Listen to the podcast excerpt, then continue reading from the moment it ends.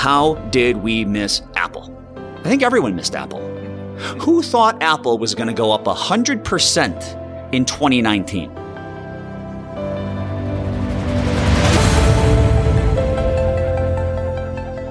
Hey everyone, thank you for joining us today on this episode of The Capitalist Investor. I'm Mark Tepper.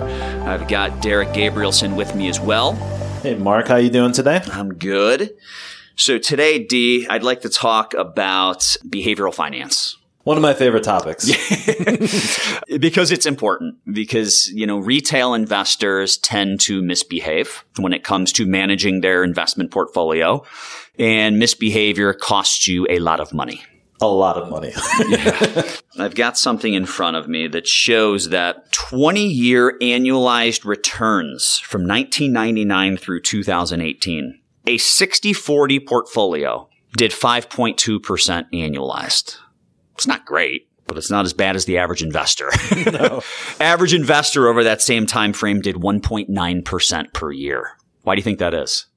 literally they created a whole subject to talk about that. It's called behavioral finance. they misbehaved, right? Yep. You know, when when there was a lot of fear, they sold. Uh, when there was a lot of hype, they bought. So just buying, selling at the wrong times. Trying to time things up. And I don't have this in front of me right now, but we ran through a slide at our recent client event that looked through the impact of missing over like a 10 or 20 year period, the five best days in the stock market. Mm-hmm. Right. If you missed the five best days in the market, you lost like a third of your returns over the course of that time frame. If you missed the 10 best days, you lost half of your returns. Right? It's just it's crazy, right? Just to not be invested and, to miss those those best days in the market. I don't have this number off the top of my head, but if the five best days were within 2 weeks of the five worst days. Yes. So, you know, if you sold in fear on one of those bad days, you paid the penalty. You're missing the rally uh, a few weeks later. Without a doubt. The reason the average investor generated 1.9% versus the 60-40 strategy at 5.2% or the S&P at 5.6% is misbehavior. You know, Derek, why don't we go through and, and just kind of look at some common sources of behavioral finance errors. All right. Right. Top mental mistakes I want to run through. We'll run through all five and then we'll, we'll dive a little deeper into each of them. So the first one is confirmation bias. The second one is information bias. The third is loss aversion or the endowment effect. The fourth is oversimplification tendency. And the fifth is hindsight bias. Let's dive into confirmation bias. So confirmation bias, essentially what that is, it's when you already make your decision. I already make my decision that Apple's a great company. So then as I'm doing my research, all I look for are ideas, facts, statistics, figures that support the conclusion that I already arrived at. right. If you were a detective investigating a homicide and you knew that you wanted to pin it on a particular individual, don't you think you could find enough evidence that would point in that individual's direction? Yep, absolutely. Is that good detective work? No. that kind of stuff will get you kicked off the force. Yeah. So, you know, confirmation bias is, is one of the first mistakes that I think a lot of investors tend to make. And that goes back to, you know, our prior episode where we were talking about IPOs. Mm. Well, you know, Peloton's got to be a great stock when it comes out. So let me go and find all, you know, there's X point X million users, you know, and they're growing at this percent per year, right? You just look at that stuff. You mm-hmm. fail to, to recognize that it's a $2,000 bike. It's so easy to do for companies that you already like. Yes, exactly. and unfortunately, what that does is uh, it's going to negatively impact the success of the investments that you're making. Right. Because you're, you're, just not looking at them objectively as, as you should. Exactly. So confirmation bias, uh, we probably don't come across that one as much. That seems to be something that if you're doing that, you're you're really an entry level amateur investor. Right. Right. Here's one though that you know, for the non-entry level investor, someone who might have, you know, a little bit of experience, they're still guilty of information bias. And when information bias is, that is when you take a piece of irrelevant information and you make it extremely relevant yep. to justify a rise in the stock price or a fall in the stock price, whatever it might be. Yep, you just make it fit your story. Yeah. how many units did Tesla sell? I'm typing this in right now. of what, it, what was it? The Cybertruck? Mm-hmm. the, All right. the hundred dollar deposit type thing. It was a $100 deposit, refundable, mm-hmm. completely refundable. I've heard of people who they put like five deposits down just because, like they didn't even like the vehicle. But hey, why not? You know, mm-hmm. if at any point in time this thing's in high demand and it costs, let's just say 50 grand to buy it, and I'm able to sell my pre-order for a hundred grand and make $50,000 profit off of a mm-hmm. $100 refundable deposit, not a bad idea. Mm-hmm. But I just typed this in. So Forbes had an article from November 28th of 2019. Cybertruck could bring in over 4.5 billion in revenue for Tesla. Why? Because they got $100 from 250,000 people? Are you serious? so that is information bias. Tesla fans or Tesla trolls, as we call them on Twitter when they attack you, they're going to look at a piece of information like that and they're going to say Tesla already sold 250,000 Cybertrucks. Right. Right. And they're going to fixate on that piece of info.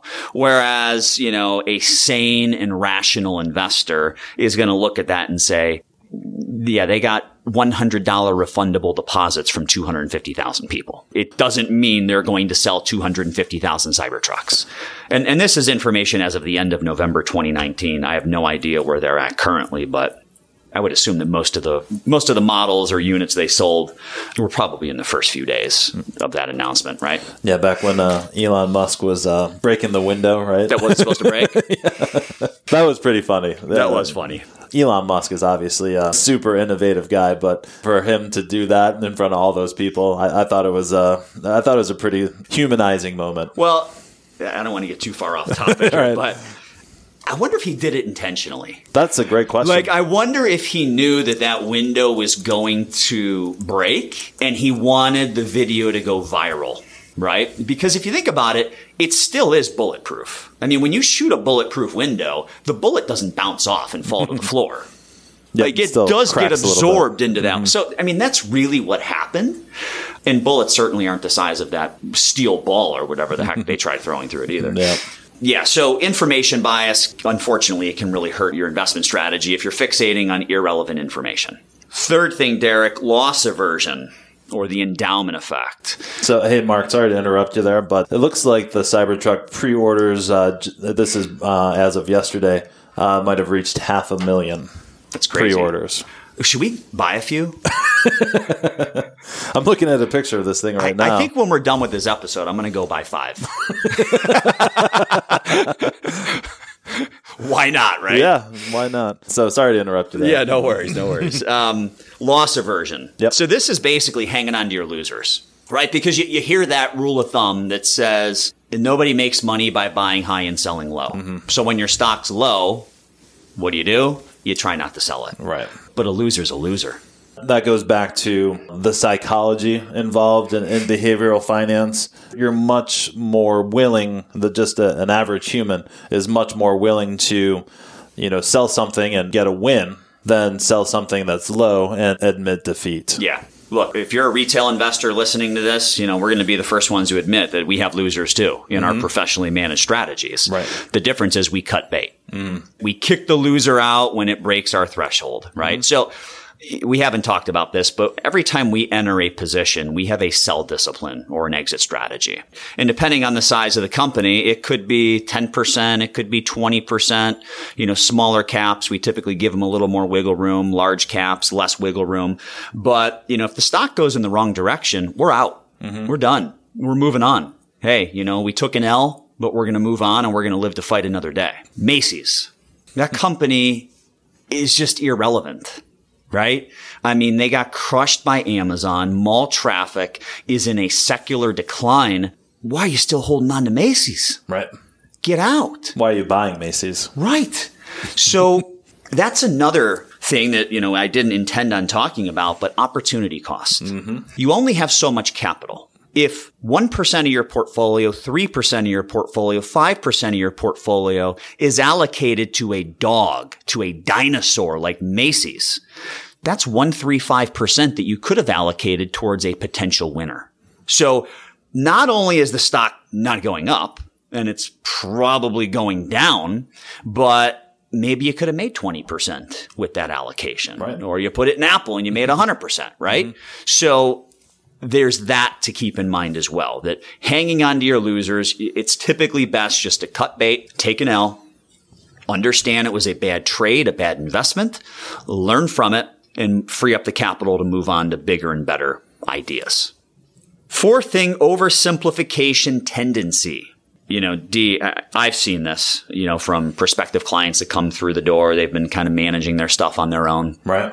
And we talked about this on prior shows, but they oversimplify the stock market or how to value stocks. And I think the most common thing that we both encounter is investors who fixate too much on PE ratio. Forward PE's at, you know, 18, that's too high. Average is 15. Therefore, the market's overvalued. So I'm going to sit on $500,000 of cash and not invest it. Right. We see that all the time. Yeah. Mm-hmm. And then next year the forward multiple is going to be 20. Right. I mean, it's just, right? I mean, that's, that's what's happening there. So I think that's the biggest example of oversimplification. Fixating on PE ratio, not looking at, at the three things that we suggest people look at, which is management team, the quality of the management team, the growth story. You know, what, what is that company doing that makes them different? What's their competitive advantage? What's their value prop? Um, what are they doing that's going to disrupt an industry? Right. That's all about the growth story. And then the valuation. Right. And valuation's not as simple as just looking at a PE ratio. When people go out there to the internet or television, money magazine, whatever it is, they're looking for the answer, right? The one answer. And uh, unfortunately, it's just not that simple, right? It's not that simple, Yeah, th- right? there, there's just so many. Well, we know uh, our research team is looking at so many different angles of all of these potential stocks that we're possibly entering into, Yeah. right? And we're constantly looking at them as well. Yeah. Right. So it's not like set it and forget it. That's oversimplification in and of itself. Right. Right. This kind of the set it and forget it mentality of, Hey, I'm going to do a lot of research. Right. I'm going to find 25 stocks that I can really get behind. And then I'm done doing my research. Mm-hmm. And I see that all the time as well. That happens all the time, right? Mm-hmm. And you're really missing the ball there, right? Because some of those companies are just, they're going to go in the wrong direction or, or they're going to lag the market, right? Mm-hmm. So that's oversimplification tendency. Hindsight bias. That's mon- playing Monday morning quarterback. Woulda, Right. shoulda, coulda, right? Best example. Apple's a, it's, it's been in both of our strategies. It was in both of our strategies all year last year. The thing was up 100% but we had one one specific client ask about how did we miss Apple? It was up 100% last year. Dude, what do you mean we missed it? we we had it the entire year. But I think what he was trying to get at is like why wasn't it a bigger position? Right. Why wasn't it 10% of the portfolio? Mm-hmm. Look, dude, if I had a crystal ball, it would have been. All right? Mm-hmm. It would have been, right? But I don't have a crystal ball. We run a risk management process to make sure that we hold the best possible risk adjusted stocks in the right amounts, mm-hmm. you know, right allocations. Hindsight is always 2020, foresight is not. right? Especially when it comes to, to picking stocks. Yes. Yeah. So, you know, let's let's kind of run with with Apple a little bit because that was the one specific question we got from clients. How did we miss Apple? And we didn't miss it. Mm-hmm. It's been in both of our portfolios. You know, did we not have 20% of our client money in it? That's absolutely correct. We did not. That's just not prudent. That's not a, a good way to manage a client portfolio when you have a high concentration to one position. Would it have worked for us in 2019 had we taken that approach? Absolutely. But it, from a risk management standpoint, that just never makes sense. How did we miss Apple? I think everyone missed Apple. Who thought Apple was going to go up 100% in 2019? They grew earnings by 4% in 2019. 4%. There's only two ways a stock price can go up. You grow earnings or the multiple expands. The multiple literally doubled last year. It went from 11 to 22 in 2019. It doubled. Why did it double? What did Apple do in 2019 that was so freaking amazing? Nothing. Why indeed? Right? yeah. I mean, they didn't do anything crazy. They didn't come out with a new fancy iPhone. I mean, they do every year, but it's just, you know, kind of a revamp of the prior model. The 5G is due out September of 2020. Services are growing a little bit. Wearables, which is a very, still a very small percentage of their overall product mix, that's doing really well. That's, that's a strong segment for them. You know, they're selling a ton of those AirPods, the watches, like all that stuff's doing really well for them. But did they disrupt an industry last year? Absolutely not. No, they they, didn't didn't. really change anything that, that we're doing. They didn't. I would say almost everybody probably. no one thought Apple was going to go up 100% last year. I'm sorry. And if you tell me you thought it was going to go up 100% last year, you're going to have to email me so we can debate this on our show. Yep. We would love that, too. There is absolutely no way. You shoot me an email at info at swpconnect.com. You show me exactly how you arrived at that and let's talk because uh, this is one that, you know, it strictly grew on multiple expansion last year. You can look back and say, well, it's one of the best companies in the world. You know, the iPhone's a staple, Wh- whatever. You know, nobody expected it to go up 100%. So, you know, hindsight is always 2020. Foresight is not.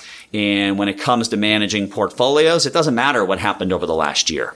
What matters is what we expect to happen over the next year and beyond. Right. And that's how you have to be. Uh, you, you need to have that discipline to manage strategies like we are for our clients. Yep. Cool. Let's wrap this show up then. You know, I think we had a good discussion of, uh, of five major behavioral finance errors from confirmation bias to information bias, loss aversion, oversimplification tendency, and hindsight bias. So that wraps up this episode of The Capitalist Investor. As always, shoot questions, comments, whatever it might be, shoot that over to us at info at swpconnect.com. We'd be happy to, uh, to answer them for you in a future show or even get you on one of these uh, podcast episodes with us to, uh, to have a conversation. Whether we agree, disagree, whatever it might be, it'd be great to get some of you on here to, to chat about that stuff. So that wraps up this episode, and we will talk with you next week.